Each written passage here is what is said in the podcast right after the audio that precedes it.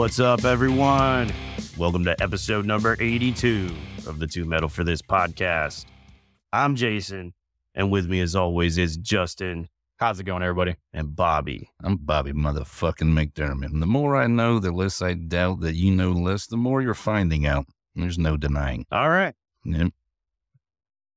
So I want to start out the show by saying thank you to everybody for listening to the episodes every week. Thank you. We appreciate you listening, and we appreciate you interacting with us on social media. hmm Mm-hmm. Got a few shout outs this week. So we got.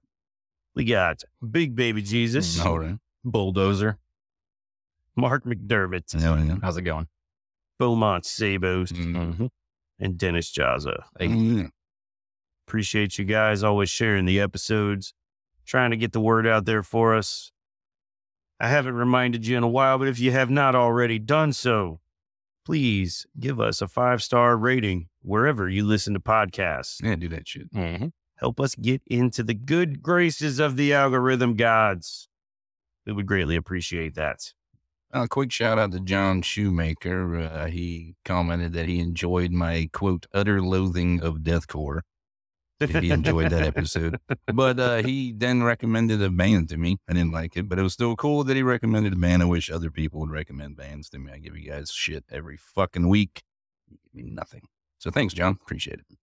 So we're going to do something different on this episode. I will be flying solo this week for the main segment. All right. Bobby's also got some music reviews for us. Mm-hmm. And before we get into those music reviews, here's Justin with the news. Oh yeah. The news.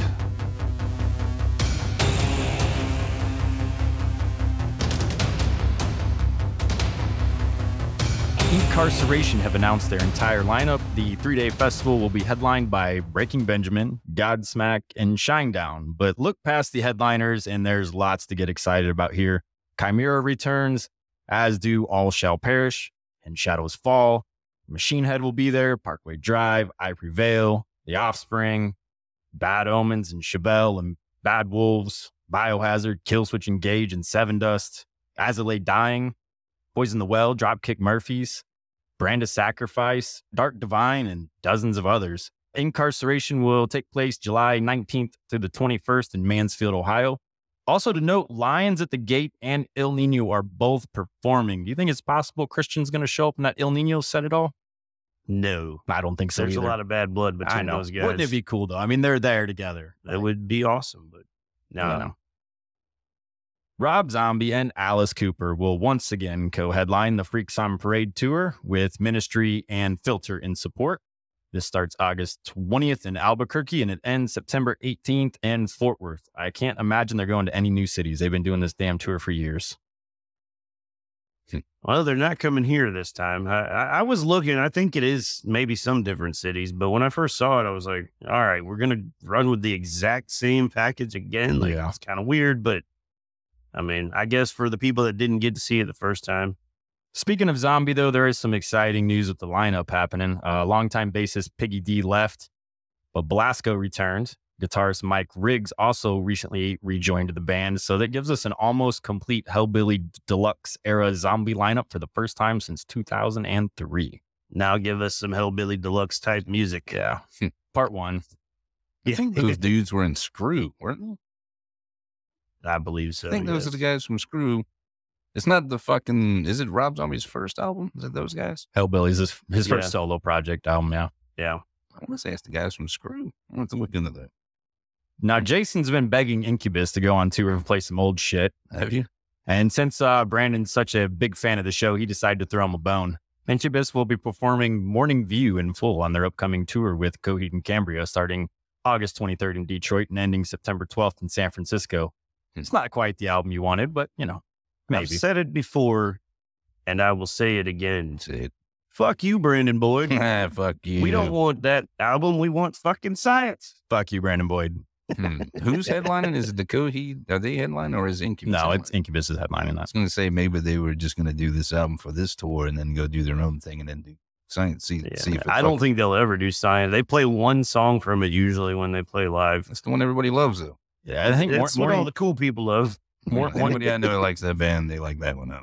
I think Morning View's got most of their popular songs on it. I, I mean, it, Well, I, got- don't, it's I don't dislike Morning View, so. but I, that's not the one I want to hear from start to finish. I'm not going to that. Yeah, I don't give a shit either way. Nostalgia for this era is at an all time high. Case in point, Creed decided to extend their highly successful tour last year. Yeah, I didn't make that shit up. It actually has been. Uh, Three Doors Down and Mammoth Wolfgang Van Halen will join them this time.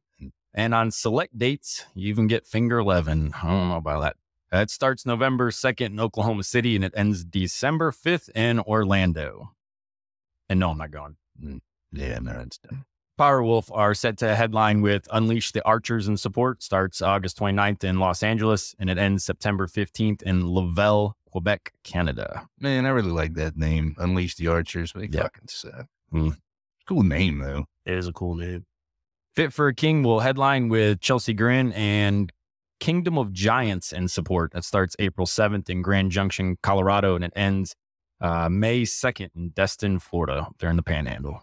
Periphery will hit the road with Idola, and Periphery guitarist Jake Bowen will perform a solo set of his electronic project during the tour. It Starts May 8th in Asheville, North Carolina, and ends May 18th in New York.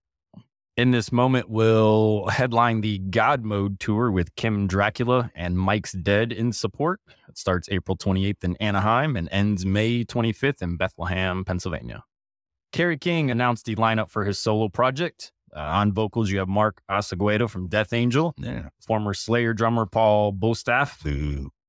former Hell Yeah bassist Kyle Schrader, and former Machine Head and Violence guitarist Phil Demmel. That's We- the headline of the whole that. thing. We fucking said that. We did. I don't know if we ever did it on air, but we definitely I think did. we did. I think it was in one of the news segments, but fucking fill in Phil, baby. Yep. Mhm. the uh, first single, Idle Hands, is now streaming, and the album titled From Hell I Rise, due out May 17th. Uh, Phil Demmel also officially left Violence after this announcement. He actually said that he's been involved with this band for four and a half years and kept it a secret. So if you need a secret, tell Phil Demmel. He ain't telling nobody. Hmm, no I shit, believe that. Yeah. Well, Justin, did you hear the song? I, I did. That that vocalist is garbage. man. Oh. It's- absolute garbage. It sounds just like fucking Slayer, man. Like I was hoping for something slightly different Why? because Phil Demmel's too talented for this bullshit. I gotta tell you, man, the, Mm, that's no more- argument there, but Slayer. Wants like, the more times More that Slayer. I've heard it, the more excited I get to Mm. hear the album because it does. It's. I mean, we're basically getting a new Slayer album. why the fuck would it not be new? It's Kerry King. Why I would he it. not do And more? Slayer? honestly, like I get it. I'm just I not kind of like the vocals a little better. I mean, I I will say that. it's like a more aggressive, like Tom Araya. so while it Well, did it's hard to remind play me, and sing at the same fucking time. while it did remind me of Very true. Slayer, the vocals were a little bit more tolerable. So yeah, maybe we'll see. It's fucking, I sound like nothing. Well, that's the news this week. Fuck you, Slayer. God damn. The other members of Two Metal for this podcast do not condone this message.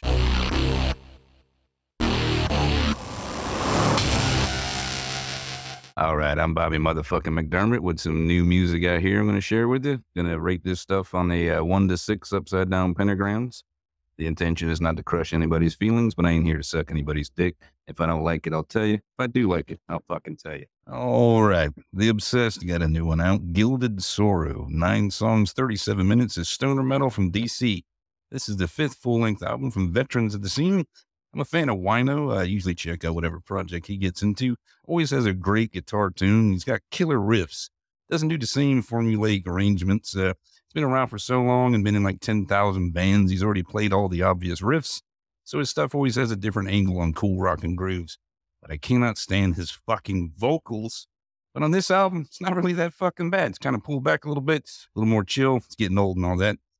Title track is weak as fuck, but the next song, Stone Back to the Bomb Age, is fucking awesome. Sounds like Cathedral. And on the back end, you got Yin Sleep. That's a good one. Cool rocking stuff from the nation's capital. The obsessed new one, Gilded Sorrow, four upside down pentagrams. Pond Digger, self titled, nine songs, 50 minutes, a Kentucky Fried Stoner Doom. This starts off with a bong riff, then goes into some sleep style fuzzed out riffing, slow, drugged out, super chill vibes here. Effects everywhere. Really cool effects on the vocals. Sounds like he's underwater and far away, giving it a ethereal type vibe. Transitions from song to songs were not smooth, just lazy engineering, and the solos are sloppy as fuck. First two tracks bring the doom, but songs like Space Slut showcases their stoner rock side. Standout for me was the song Stoned Temple, seven minutes of drugged out awesomeness. If you're bands like St. Eric, Ohm, Dozer, you might dig this stuff. Uh, get your levels right and check out the self titled album from Pond Digger, four and a half upside down pentagrams. Uh, this was the big anticipated album of the week. It was really the only one that dropped. Ihsahn, Ihsahn, is that how you fucking say that? I H S A H N, Ihsahn? I don't know. I. Subtitle. 11 songs, 49 minutes of black metal solo project from Norwegia. Technically, this is all pretty good, I guess. I don't know who the fuck this is for. It's like when Bill and Ted are trying to write the ultimate song and there's like a full orchestra and an army of didgeridoos. He's mixing death grinds with a bassoon and a fucking harp. Maybe Danny Elfman or Peter Gabriel would like this, but I sure as shit do not waste my fucking time. It's on self-titled 2, Upside Down Pentagrams. Fonte del Diavolo, Fire Blades from the Tomb, seven songs, 43 minutes of black metal from Italy. This is blackened punk doom with witch rock vocals, really cool, spooky goth vibes. Not the fucking dumb hot topic goth, but like the cool rockabilly ones. Sludgy melodic gloom with black metal grinds and enough charisma to be on a Quentin Tarantino soundtrack. Standout is La Raza. It's a slow burn, but could have been the title track. If you like Black Braid, you might like this. If you're in the mood for some Italian, check out the debut album from Fonte del Diavolo. Fire Blades from the Tune, five upside down pentagrams, singles. Malston or Malstein, I don't know. Path of Nyx, nine and a half minutes of Swedish Doom. No news on the album, but it's nine and a half minutes, so it should be enough for you. Brat, Hesitation with one minute, 37 seconds of power violence, death grind from Nola. Their debut album, Social Grace, will be out March 15th. That shit's fucking heavy, and I'm not just talking about the fat shit drummer. But none of that fucking matters. This is the most important thing I have. The time has finally come.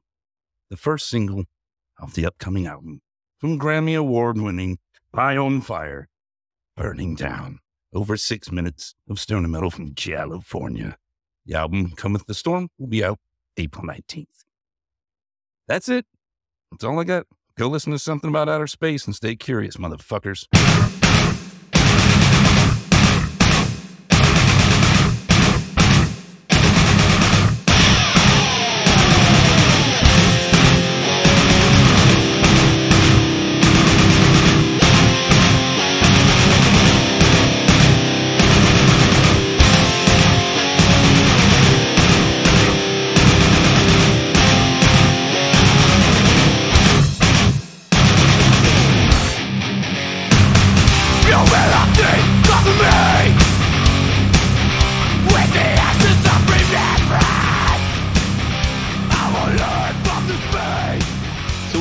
From Shiprock 2024.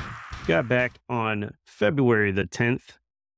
And uh, probably if you're anything like me, you're already getting a little bit of that post cruise depression. It happens to us every year. This was my fifth sailing on the ship, and it was my wife Amy's sixth sailing. So unfortunately, she got her 666 robe and I did not, but I'll get mine next year. So the purpose of this podcast is really for those of us that were on the ship so we can relive some of our the coolest parts of the cruise. But also I'm hoping that uh, people that have been thinking about joining and have been on the fence that maybe they'll see this video or listen to this podcast and maybe it'll sway them. There's always room for more. So I encourage you if you're interested in getting on this ship and checking out this experience, please do. You are not going to regret it. And that said, the very first thing I want to say is big thank you to the Ask4 Entertainment team that puts this event on for us every year. They're absolutely amazing. And when I get into this a little bit, you're going to see some of the shit that they had to deal with and the way that they reacted and the amount of hard work and effort that they put in to make sure that we got to experience everything that we signed up for was absolutely incredible. And I cannot say enough about that team, first and foremost. So, getting into the day of sailing, we left on Sunday, February 4th, to head out. And we found out that before we even left, they had already changed, they being Carnival Cruise Lines, had already changed the entire itinerary due to inclement weather at some of the uh, ports. So, what that means automatically for the Ask4 team is the entire schedule that they had come up with, the whole lineup and the times for the bands to play. Everything changes that they've already been working hard on. They've got to go back to the drawing board. So, the schedules that we got in our cabins on the first day, they were completely wrong. So, more on that to come. But the day did start out as expected. The first event of that day, as always, we always join on the Lido deck for a family photo. We get the announcement for the next year's Shiprocked. This particular sail off was pretty special. Anyone that's ever been on Shiprocked and possibly any other Carnival cruise lines, we've had the privilege of having Cookie as our cruise director. If you're not familiar with Cookie, you're missing out. This dude is awesome. He's become a major part of the Shiprock family at this point. And we were all pretty bummed when we saw that he put in his resignation for Carnival Cruise. And so we're going into this thinking, oh man, for me, this was going to be my first Shiprock without Cookie. And that was a bummer. So much to our surprise, when they do the opening events before Sail Away, who comes out on the stage? None other than Cookie dressed in his best Michael Jackson with the red jacket, and they come out and do a choreographed dance to Thriller. It was absolutely incredible. It ended with the entire ship chanting out Cookie's name. Couldn't have asked for anything better. And this was kept as a total surprise. So kudos to the Ask4 team. A lot of this stuff tends to leak out, but I think we were all genuinely surprised by this. So we also did the family photo which is self explanatory. We all took a big family photo together on the deck. And then uh, we got the announcement for next year. So we're next year, we're going to the Virgin Islands, St. Thomas and Half Moon Cay. Pretty exciting stuff, especially for me, because we're getting more sea days this year. I like the sea days. Sea days mean that we're getting more music, you're getting more shows. I've been on enough regular cruises that for me, it's not usually about the port so much, but this one's going to be particularly awesome because we get those extra sea days and then we're going to a place I've never been before that I'm pretty excited to check out. Looking forward to next year already, even before we know what the lineup is. But uh, they picked the perfect band to play during Sail Away, and that was Beartooth. If you've never seen Beartooth before, I don't know where you've been, but you need to get out to one of these shows. They're absolutely one of the best bands I've ever seen live. And up until this point, that's always been because of their stage presence and their high energy and just the amount of raw emotion that the singer Caleb Shomo puts in to his performances. What I noticed this year at these performances that are different than the many times I've seen Beartooth in the past is Caleb has stepped up his game and brought it to the next level. I have never seen Caleb perform at the level that he did on this ship and he's never sounded better. Now, you can attribute that to whatever you want.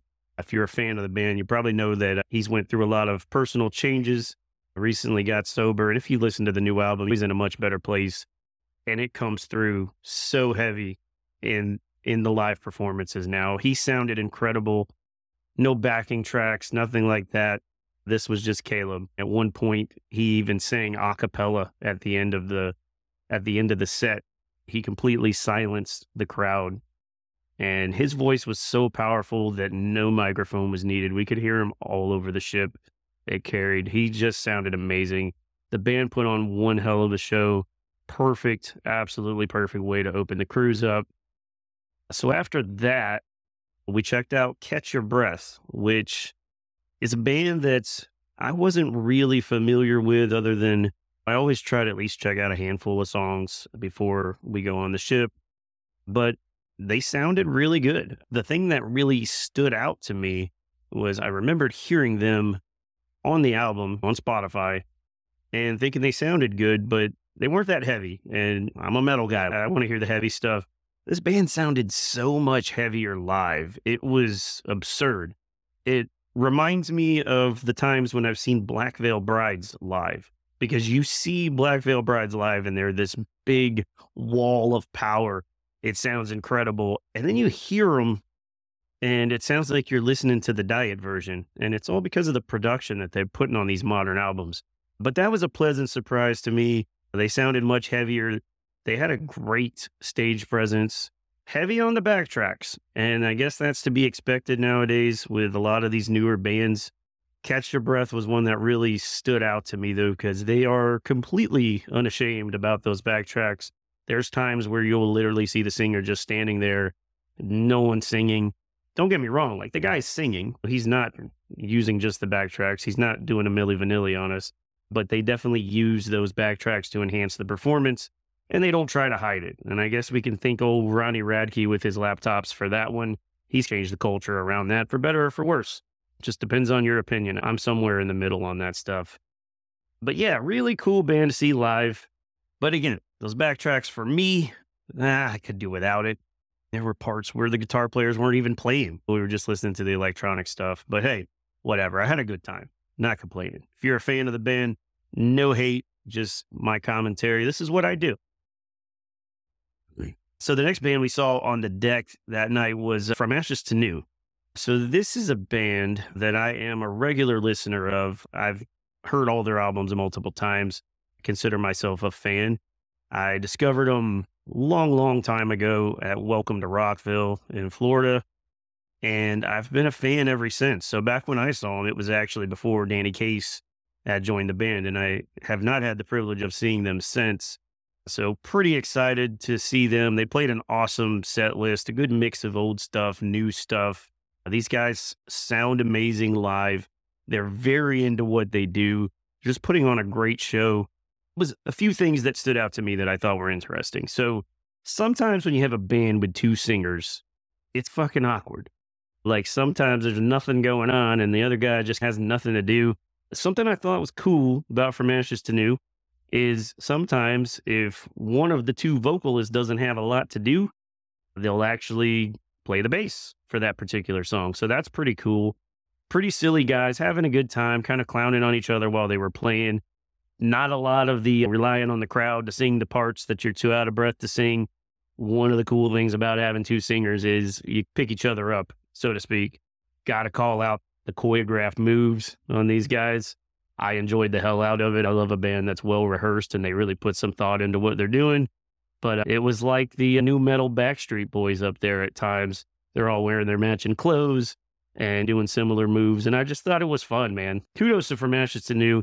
Can't wait to see those guys live again. So we also caught a little bit of this band called Hot Crazy. Super interesting band. So anyone that knows me would probably think this is pretty far out of my wheelhouse but we had listened to a little bit of it in the car as we were driving to the port, and I had to check them out. If you have not heard of Hot Crazy, to me, I think they're a very Queen inspired band.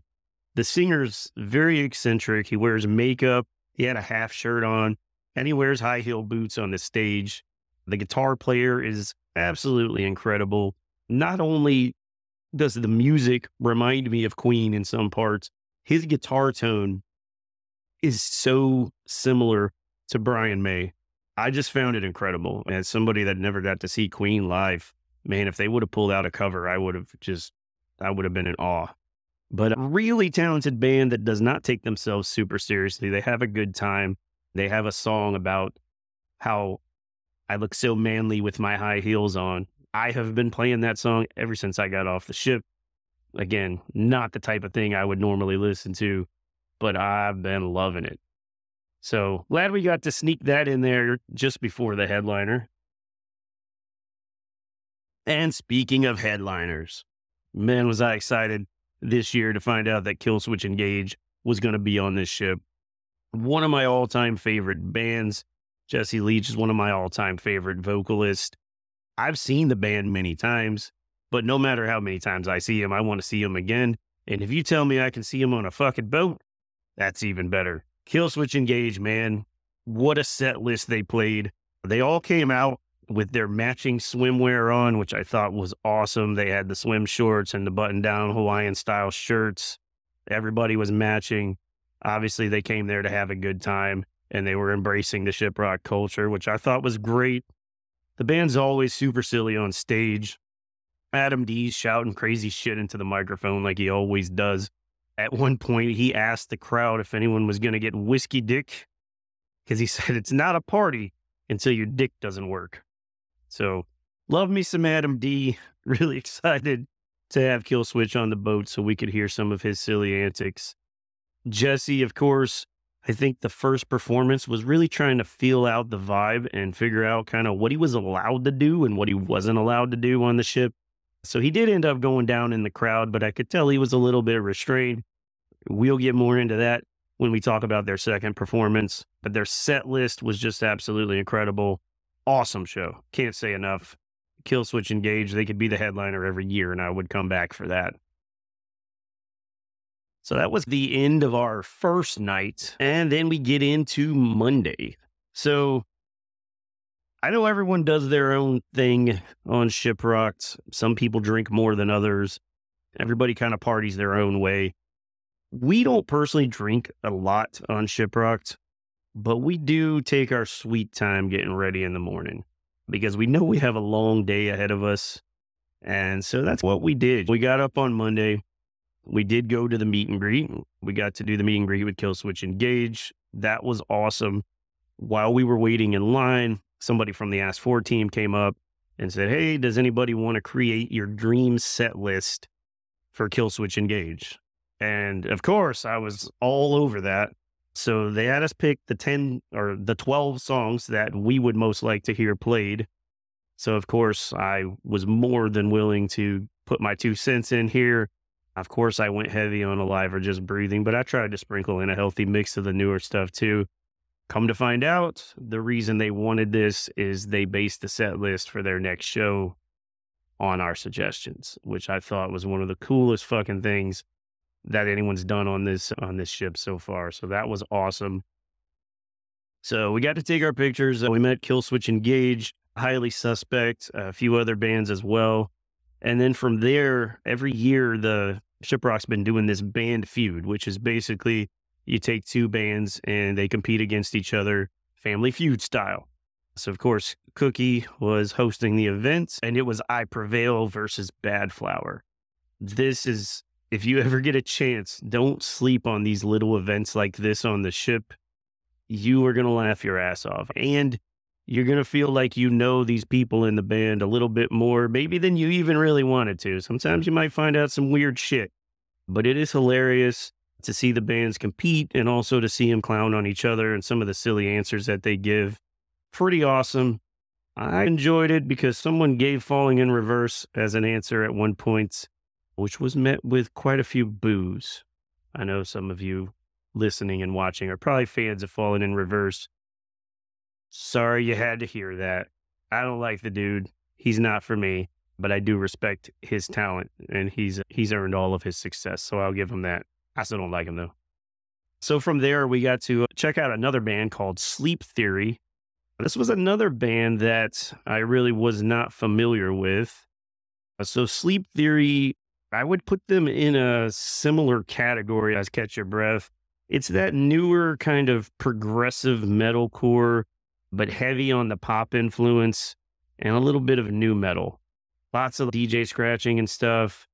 They have a great sound overall.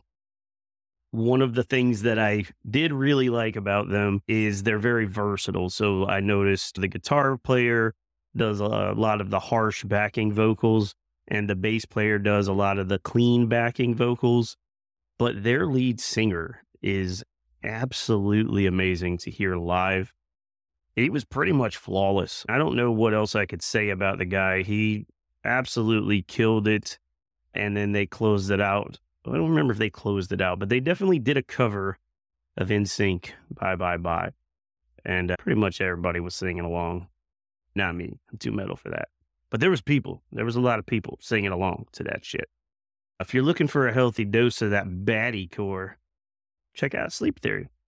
From there, we checked out a little bit of a band called Yonaka. They are a British punk band. And this is another one that is really weird to me because we listened to some of this leading up to the cruise. And I thought it sounded very pop influenced. very just alternative rock. And I did not really think of them as a punk band in any sense of the word. So it was interesting to see them live without all the production and the extra tricks. They were incredible. It was actually one of my favorite shows of the whole fucking thing.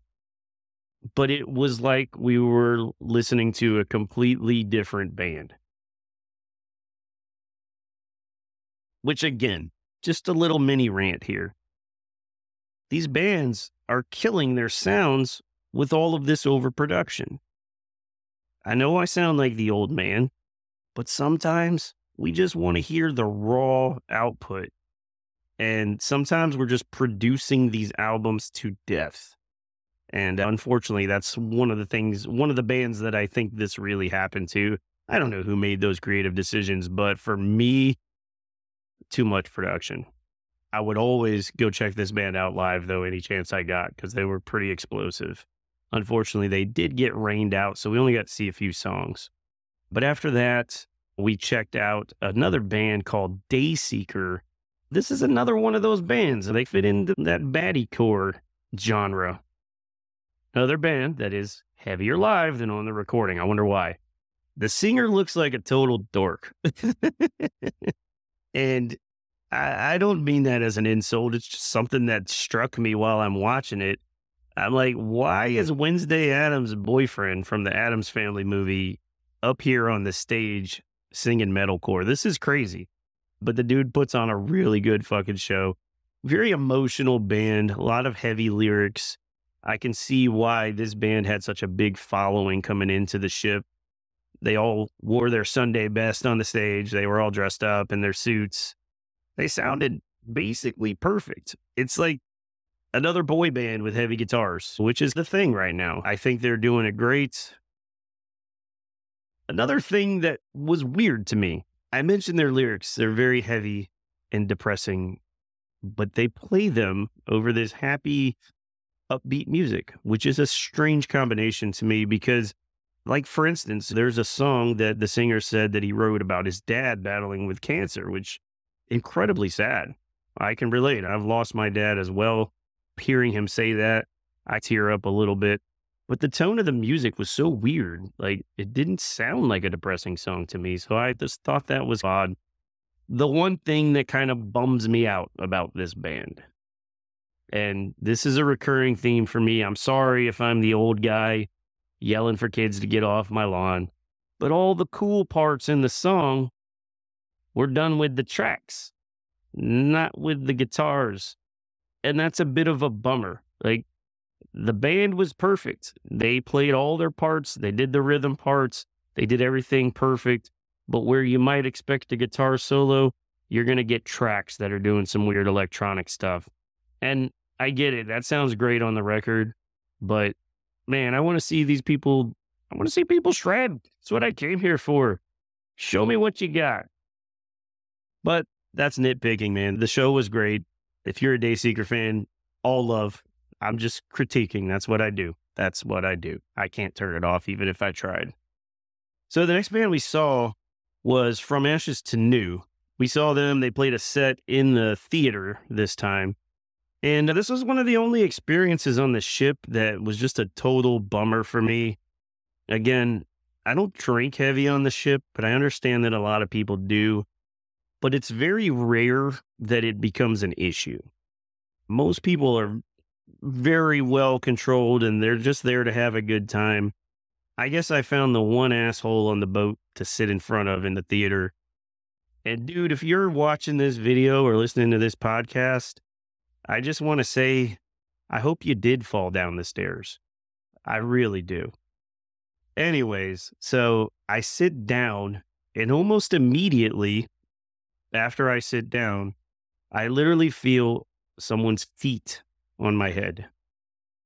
And I am just completely baffled. Like, why the fuck is someone's feet touching my head? So I turn around.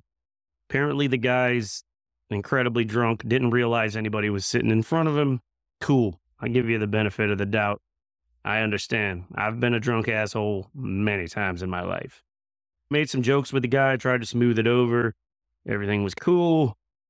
We're trying to watch the show. Him and his group are being incredibly loud. I'm trying to tune it out. I'm trying to have a good time. They're beating and banging on the seats and they're yelling at other people in the audience saying that they're not enjoying the show enough. They wanted everybody else to be on their level, and obviously they weren't. I would have needed about six more drinks to catch up to them at that point.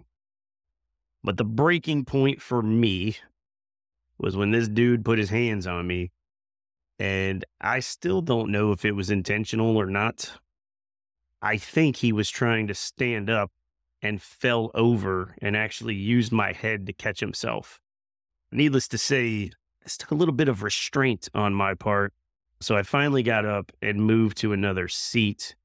Unfortunately, we were still in front of him and his group, and they continued to be loud and obnoxious uh, to the point that we ended up leaving the set early. And that's why I say that was the one kind of bum out moment on the ship for me. It sucks, but you know what? We weren't going to let it ruin our good time. But if I do see that guy again, or if you're watching this, dude, you suck. You fucking suck. That's all I'll say about that. We did get to catch a little bit of Luna Aura, her set that she played in one of the smaller rooms. We had seen her once before open for Corey Taylor. She does a great job. She sounds great a 90s alternative grunge type vibe. Think uh, like bands like Hole and Garbage, but a little bit more pop influenced. But great show. Good, chill music. If you want something to kick on the weekend, just relax to, that's a good band to put on. So then we get into Tuesday. Chances are, even if you weren't on the boat, you heard about Tuesdays when we got into Ocho Rios. And when we got in, it was more than a little bit windy and choppy out there. Unfortunately, after a lot of people had already made their way off of the ship, the ship struck the dock in Ocho Rios, damaging the ship and the dock and creating quite a mess for everyone involved. It definitely it got a little wild. So basically what happened after we hit the dock, as a precaution, Carnival decided that we needed to undock and go out to sea until it was safe for us to redock at an alternate location.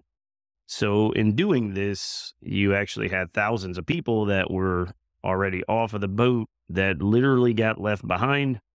I know some of them probably didn't know what the hell was going on. They probably were at their excursion or on the beach and just all of a sudden see their boat sailing away. Now, don't get me wrong. I know that Carnival and Ask4 did everything they could to communicate that because I got all those communications as well. But depending on your phone service, your internet package, whatever you had going on, some people probably got that communication and some people didn't. I was on the boat. So I could only imagine the people that were standing there watching the boat sail away. That would have scared the living shit out of me being left in another country, not knowing what's going on. Yeah, it would have been pretty scary. It got a little scary on the boat too, to be honest with you, though. I'm not going to lie. So we were still on the boat and we really didn't know a whole lot about what was going on. Like we hadn't even been told at this point that we had made contacts and none of this stuff was going on yet. So basically, we're chilling and then we hear this announcement that all carnival staff report to your muster stations. This is not a drill. This is a real emergency. So we're like, what the fuck's happening here? Is the boat going down? What's going to happen with us? What's going to happen with all these people that are stuck back here in Ocho Rios? So that was a little scary. They literally, for a short time, they shut all operations down on the ship. People couldn't get drinks at the bar. I think a lot of people were more upset about that than anything else but they were just following procedure. They were trying to make sure they had people in place just in case there were any issues.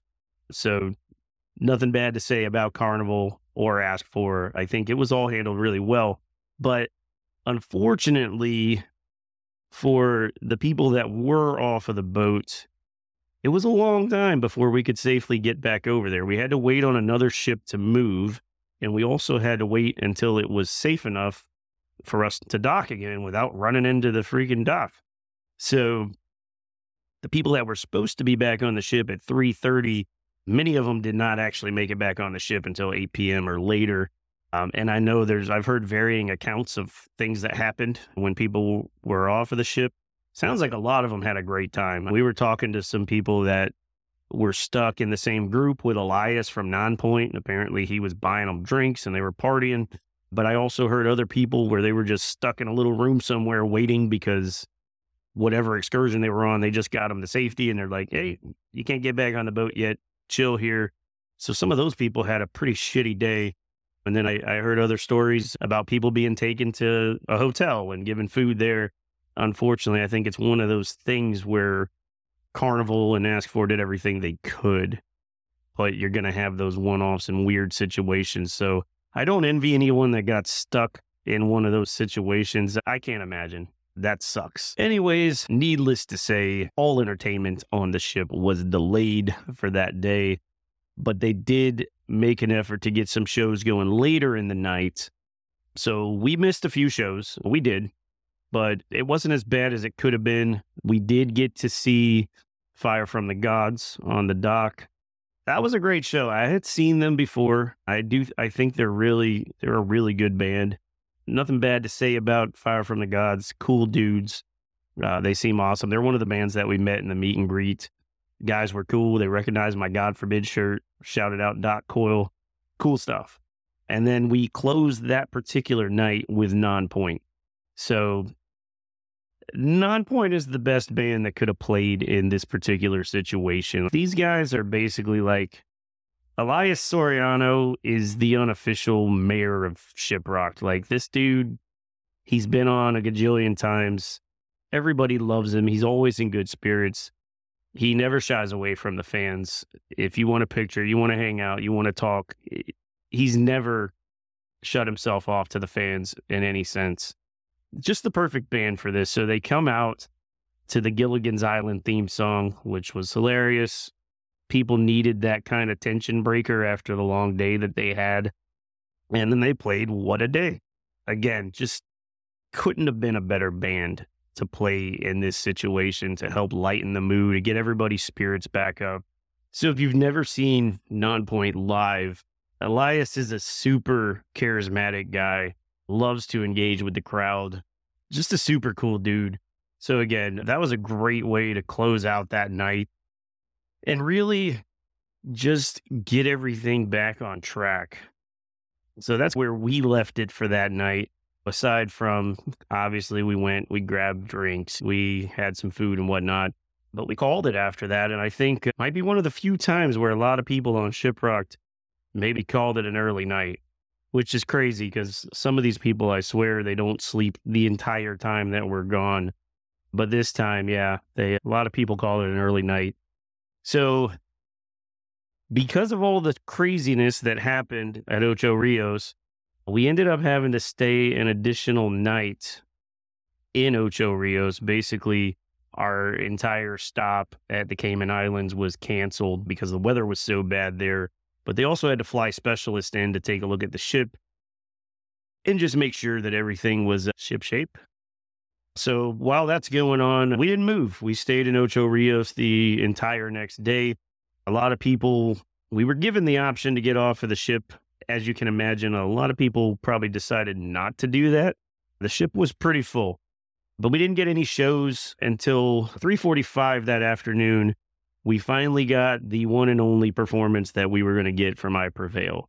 At this point, I Prevail had already been rained out a couple of times. They had been rained out once and they had already been canceled the night before after everything happened in Ocho Rios. They were among the people that were stuck on the island. They really weren't prepared to play. And so we finally got their one and only performance that we ended up getting on this. And is it a bummer that I Prevail only played once when we were going to get two? Uh, absolutely. Yeah, that sucks. But you know what? I said it at the beginning of this thing, and I'll say it again. This team had Ask4, I'm not getting paid to say this stuff, guys. They did an incredible job. They had to deal with so many changes, and we only missed a few shows throughout this whole thing. Almost everything that had was scheduled they were able to get it back on the books and we were able to proceed. Can't say enough about that. Thought it was pretty funny. We were watching I Prevail also. Eric came out with this giant, like fishbowl sized, like margarita or mixed drink. And it was just so ridiculous and unpractical of a thing for him to be able to drink on the stage. But uh, it was pretty funny, anyways. They did what they always do. I Prevail is I've probably seen them outside of Deftones. They're probably the band I've seen the most times live at this point. Wage War's getting up there too, but I've seen them a ton of times. They never disappoint. Was weird. I noticed they had a second guitar player that I knew nothing about. So that's interesting. I don't know when they added him or if he was just for the live gig or what, but they had two guitar players this time. So finally, on Wednesday, we were able to catch part of this set by this band called Fury and Few. Few is actually inaccurate. There's only two of them.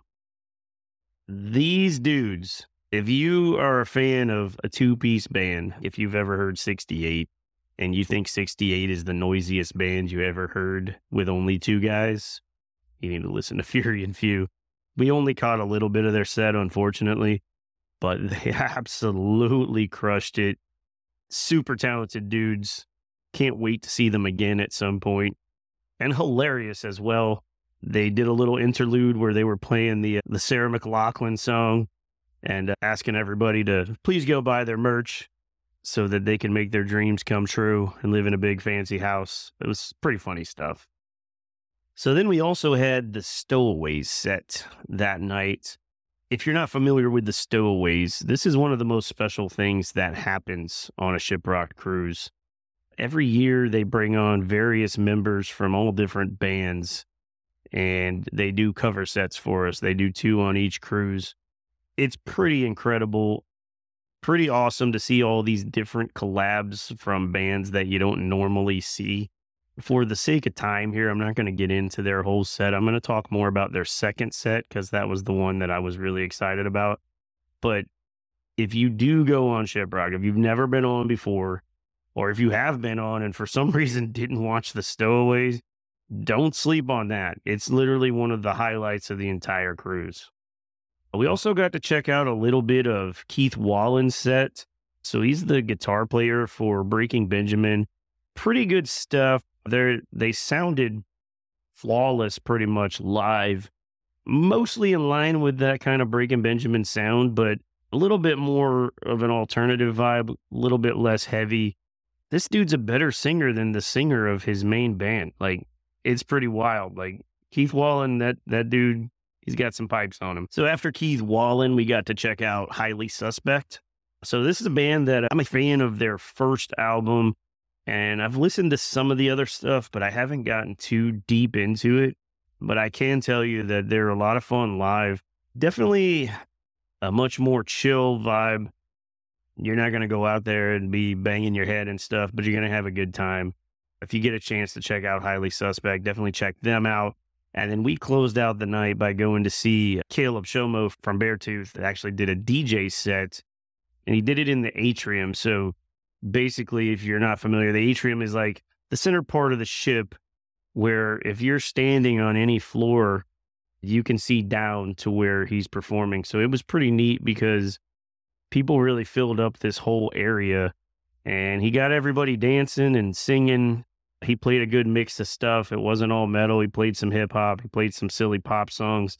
He did a good job of playing to the crowd, and I think everybody had a good time. So, Thursday, we started out our day with Fire from the Gods. So, we had already seen Fire from the Gods on the deck. This was the theater show.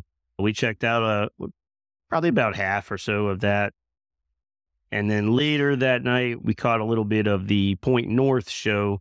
Another band that apparently I had seen these guys live before and I didn't remember. Amy had to remind me of this.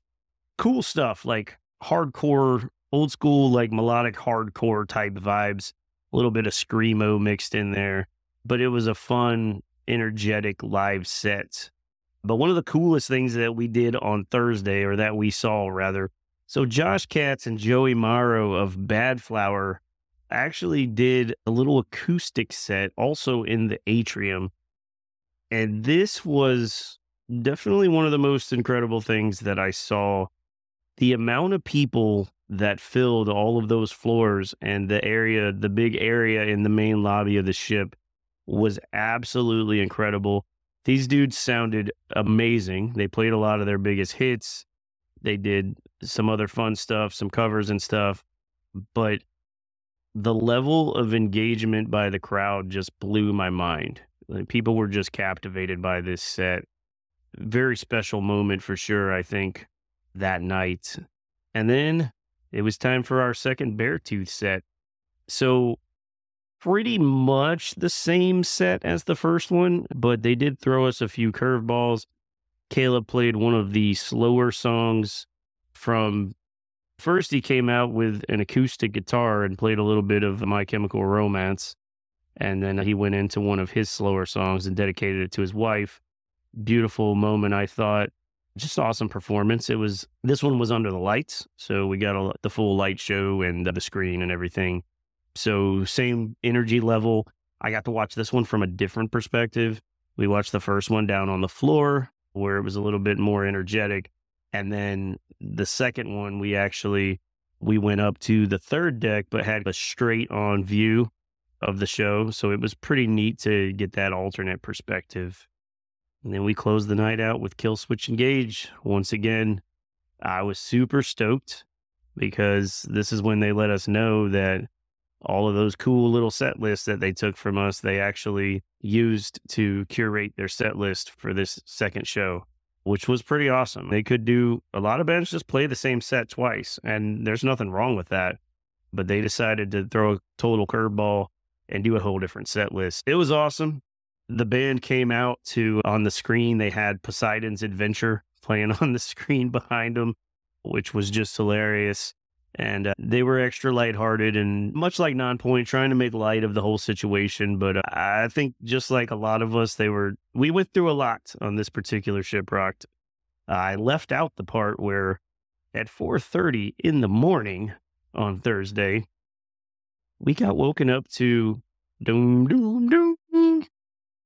And it was once again telling all the carnival staff to proceed to their emergency locations and that this is not a drill, it's a real emergency. So Amy and I are awake at that point. Once you hear something like that in the middle of the night, 4:30 in the morning, you're not going to go back to sleep. We wanted to know what the hell was going on. It was crazy. Like we were pretty sure we were getting in those little fucking lifeboats and that the boat was going down at that point. So yeah, Jesse was making jokes about all of that stuff. It was a fun show. And fortunately, that little alarm, it was a little false alarm. There was a sensor that made it look like there was a fire in the particular part of the ship. And fortunately, that was not the case. And Carnival did get on about 30 minutes later and let us know that everything was okay after we'd all had pa- panic attacks and shit our pants. So Anyways, back to Killswitch Engage. Their set list was awesome. This time, Jesse went out in the crowd and he went everywhere. He was hugging fans. He was shaking hands, just connecting with all the fans. Adam D at one point made his way off of the stage and went to the bar in typical Adam D fashion. These guys came to party and have a good time. Jesse was chugging tequila on the stage. It was just, it was fun. You always got those fun little Killswitch Engage moments too. Adam D did his little surprise squeal face. He makes the he does the squeal with the guitar, and he seems like he's surprised by it. Oh shit, is that me? So that was cool. Great way to close out Thursday night. And sadly, we're at the last day, Friday, last day on the ship. Always sucks, but we had a lot of fun. We started out by seeing the warning if you're not aware or never heard of the warning, they are three sisters from Mexico, very young. I think the oldest one is maybe 19 or 20. They all play instruments and they all sing. And they're not flashy. They don't trade on their looks for fans. They come out in regular ass clothes and just rock the fuck out. Just a power trio, just killing it originals. They did a cover, like a reimagined version of Enter Sandman, which was really cool. They were a lot of fun to see live. After the warning, we went to the artist Q&A, which is always an awesome time. Uh, we had a lot of people in there. We had Jesse Leach. We had the singer from Fire from the Gods. We had the singer from Highly Suspect. I'm sorry if I'm not familiar with all of these names, but it was a good time. The singer, Brandon from the band Crobot, he really won us over on this trip. I forgot to mention during the first Stowaways set, this guy came out and did a cover with the band of Give It Away by the Red Hot Chili Peppers and just absolutely nailed it. If you were watching it, you thought you were watching young Anthony Kiedis up there. He had all of the moves, the mannerisms, nailed the vocals. Everything was perfect. So I just thought that was really cool. But yeah, the Q&A never disappoints and it's something that you're not going to want to miss. I think if you did not get to see it or hear it on the ship, check on Shiprock. Shiprock has a podcast called the Making Wave Podcast. And I believe last year they posted that as an episode. So if you missed it on the ship, be sure to check that out because the artist Q&A is awesome. One of my favorite parts of the going on the ship. So then we got the second stowaway set. So we got some cool stuff. They went with a more of a horror theme this time. And the what they call the house band, which is the main three members that make up the stowaways, is comprised of the Andy Wood trio. So these guys all came out dressed like the mummy from the the Iron Maiden album. That was pretty awesome. Good mix of people out there. They did all kinds of songs like horror related. They did Number the Beast, of course. They did Super Beast, Mr. Crowley, Shout at the Devil, Cowboys from Hell. They even did a metal version of Monster Mash, which was pretty awesome. Again, the stowaways, don't sleep on the stowaways. And if you have a chance, find those performances. I know someone's posted them to YouTube and check them out. And then we got to close out the night with Badflower.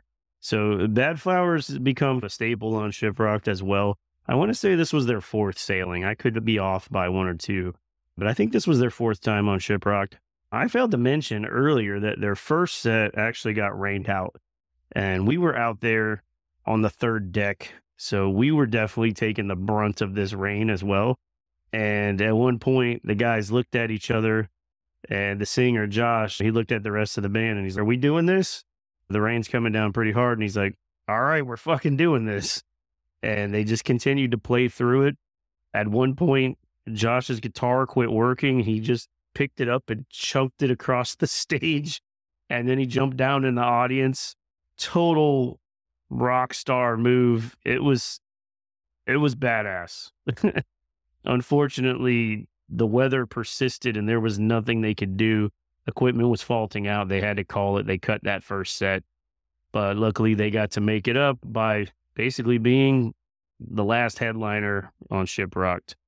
As Josh said, they were our headliner by default, but they were happy to be there anyways. They always put on a good show. Badflower, if you're not familiar, just a really chill kind of alternative rock vibe for the most part. They got a couple of bangers where they go a little bit harder, but one of the most talented bands I've ever had the privilege of seeing live and one of the most amazing singers. You get a chance to see Badflower. Don't sleep on that. But for us, that ended up being the last show that we saw on the ship. We definitely had some regrets, some things that we wish we would have saw. We didn't watch Crobot. We didn't know much about Crobot. And after seeing the singer, Brandon, with the Stowaways, we really had some serious FOMO about that. And so we've been listening to them since, and we're like, we fucked up. But overall, we had one hell of a time on the ship. And again, if you were on there with us, tell us how your experience was. What was your favorite part? What was your favorite band? But if you weren't on there, it's time. All right. If you've been on the fence, you've been thinking about it, get on the waiting list. Come join us for 2025. It's going to be one of the best decisions that you ever made. All right.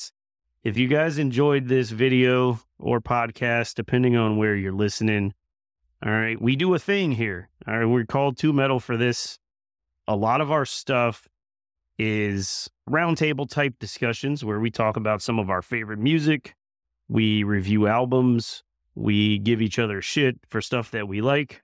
We have a good time. We also occasionally do some music or some band interviews. And from time to time, we do episodes like this where we go to a big show or a festival and we kind of give you what our experience was. It'd be awesome if you stuck around and listened to some other episodes. That would be great. You can find us anywhere Facebook, Instagram, Spotify, all the places. You can find us at Two Metal for this. And you have questions, you can send us an email at two metal for this at yahoo.com. That's pretty much it, guys. Hopefully, this will not be the last time that you hear my voice and see this beautiful face. Keep it metal, guys.